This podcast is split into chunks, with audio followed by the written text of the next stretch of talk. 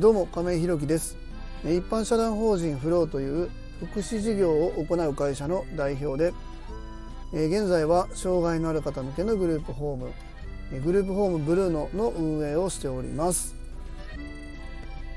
今日は入居者さんが当たり前を当たり前にできるようにするにはというテーマでお話ししたいと思います。えっと今日お休みいただいてましてですねえーと、午前中はちょっと時間あって今このあと昼から、まあ、この放送の更新はまた夜10時ぐらいになると思うんですけど、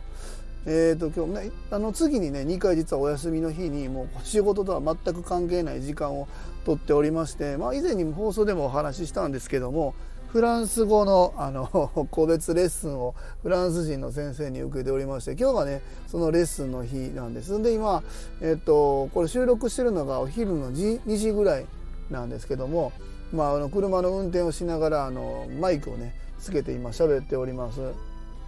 まあ、こうやって仕事と離れる時間っていうのもやっぱり自分の中では必要だなというふうに感じていて。えっと、このフランス語なんていうのはねやっぱり学生から離れてもう何十年だっていうぐらい経っている中でこう勉強している時っていうのはもうそれ以外を考えることができないぐらい集中していたりするんですけども、まあ、そこでね切り離してできるっていうことも自分のこの仕事仕事の頭のスイッチをカチッと切り替えれる一ついいタイミングになっているのかなとか思っております。まあ、この後1時間ぐらいですかね3時から、えフランス語のレッスンがあって1時間ぐらい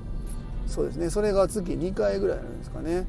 えっと、以前働いた職場の、まあ、店長さんの旦那さんがフランス人なんですけども、まあ、その奥さんの紹介でこの先生紹介していただいてですね、まあ、僕フランス料理もやってたっていうのもあるんですけどもやっぱりフランスにあの将来行きたいな旅行とかじゃなくて、まあ、生活拠点を何だったらもう一つ日本とフランスに2拠点で生活できるぐらいのことをめちゃくちゃ夢見てるんですよね。もう本当に実現できるのか分かりませんけどもかなり壮大な夢ですけどもでも夢はあのきちんと思ってそれに向かってできたらいいな行けたらいいなじゃなくて、えーと、そういうこともやってみたいなと思って今からね、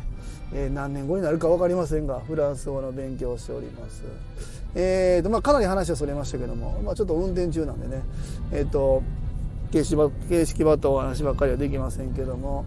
えっとまああの今日のテーマのね入居者さんの当たり前が当たり前にできるようにするにはっていうところが、まあ、今日のテーマでさせていただいているんですけども、まあ、これどういうことかなと言いますと、まあ、これ過去にもね何回かお話はさせていただいているんですけども、まあ、入居者様は、まあ、うちの入居者特にね、まあ、自立度も高い方がたくさんいらっしゃってですねえー、お食事を食べた後の片付け洗い物して、えー、その食器を拭いて元の場所に片付けるとか、えー、洗濯物を一ところに集めて、まあ、うちは2日に1回、まあ、雨とか降ったら3日に1回とかなっちゃうこともあるんですけどもで、まあ、各自、まあ、みんなの洗濯物をいっぺんに回して一気に洗ってみんなで干すとかそんなんではなくてですね2日に1回ぐらいたまった洗濯物を固めて1回の洗濯で自分の分だけ洗ってもらって干すっていうところも、まあ、少し解除はいるんですけどもその辺をフォローしながらですね、えーと、洗濯をやってもらったりっていうところで、えーと、今までできなかったことも徐々に徐々にできるようになっていってるのかなと思います。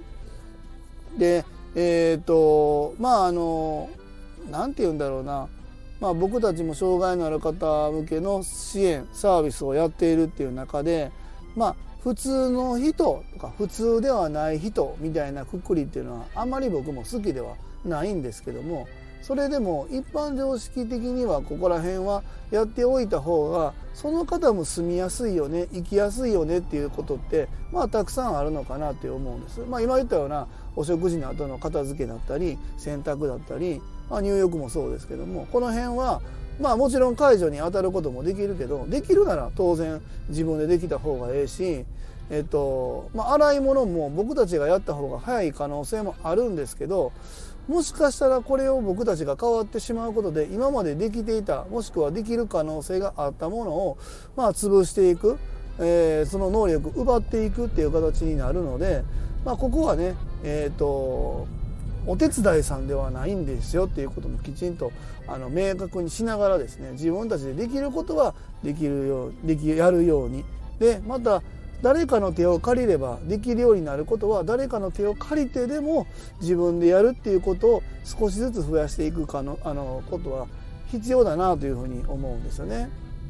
でまあこれがまあできることを増やしていくっていうことだと思うんですけども逆に言うとうんまあえっとみんながみんなね障害のある方に、え、明るい、え、また寛容な社会だったらそれはそれで僕もいいのかなと思うんですけども、まあ、とはいえこれはやっちゃダメだよねっていうことって、まあ、たくさんあると思うんです。まあそれは障害の度合いによってそれを伝えて理解できる方また理解しづらい方もたくさんいらっしゃると思うんですけども理解できる方にはやっぱりそれはきちんと伝えていかないといけないなと思うんですね。まあ例えば、うん、そうですね、えー、挨拶ですね、えー、おはようございます行ってきますとかごちそうさまとかまあその辺も含めてだしまあこれはもう僕もご飯毎日作ってるんで、えー、まあ聞いてらっしゃる方がどういう世代の方か分かりませんけどまあお母さん方だったら分かりますけどご飯食べて黙って何も言わんとさっと出ていく席を離れる。いや美味しかったとかの一言は欲しいよねとかね。まあそういうことから始まってうんまあそうですね。例えば今だったらコロナのこともね過去にありましたんで咳する時はちょっと口を蓋するまたちょっと、あの横を向いて、えー、口を何て言うかな押さえた状態で少し咳払いをするとかっていうことも、まあ、この辺はやっぱり自分たちも24時間365日ついてるわけではないのでやっぱこれが無自覚でできるようになってもらわないとなかなかやっぱり厳しい場面もたくさんあるのかなというふうに思うんですね。まあ、具体例を挙げればもっともっとあると思うんですけどもこの辺を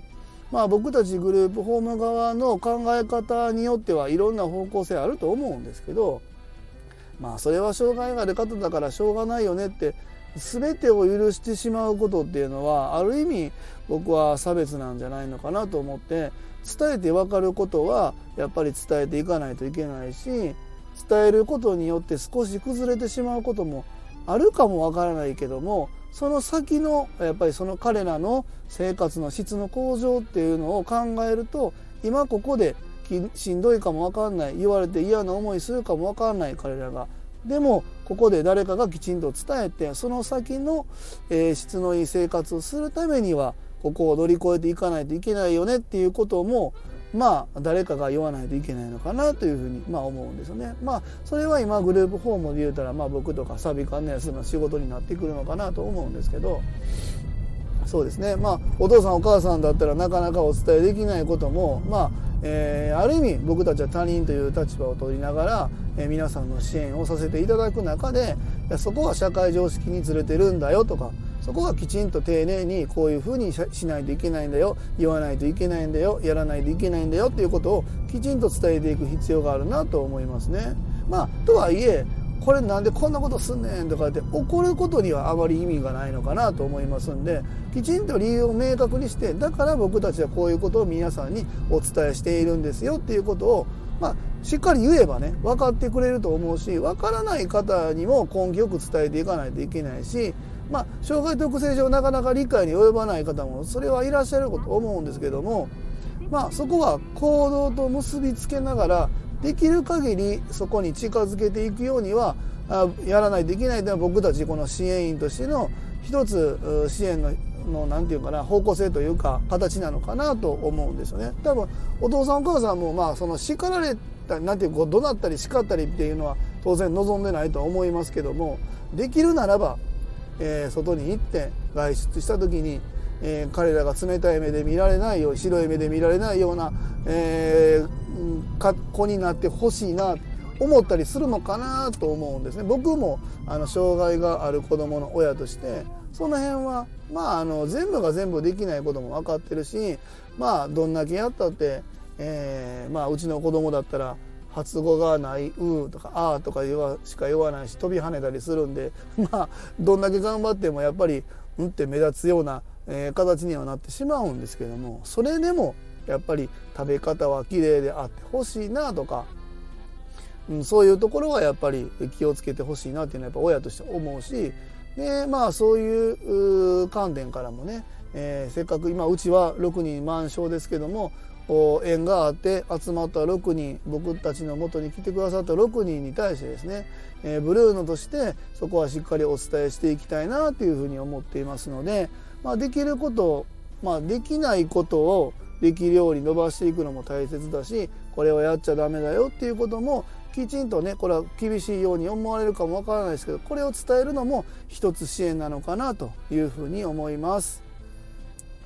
えー、と最後までお聴きくださいましてありがとうございます。次回の放送もよろしくお願いします。すいませんあの放送中になんかあのナビの音声が少しなったりしておりましたけどもまあまああの運転中で,、でしたのでご了承ください。えー、それではあまた本日も一日、えー、何言ってんの？今日も素敵な一日をお過ごしください一般社団法人フローの亀井宏樹でしたアビアント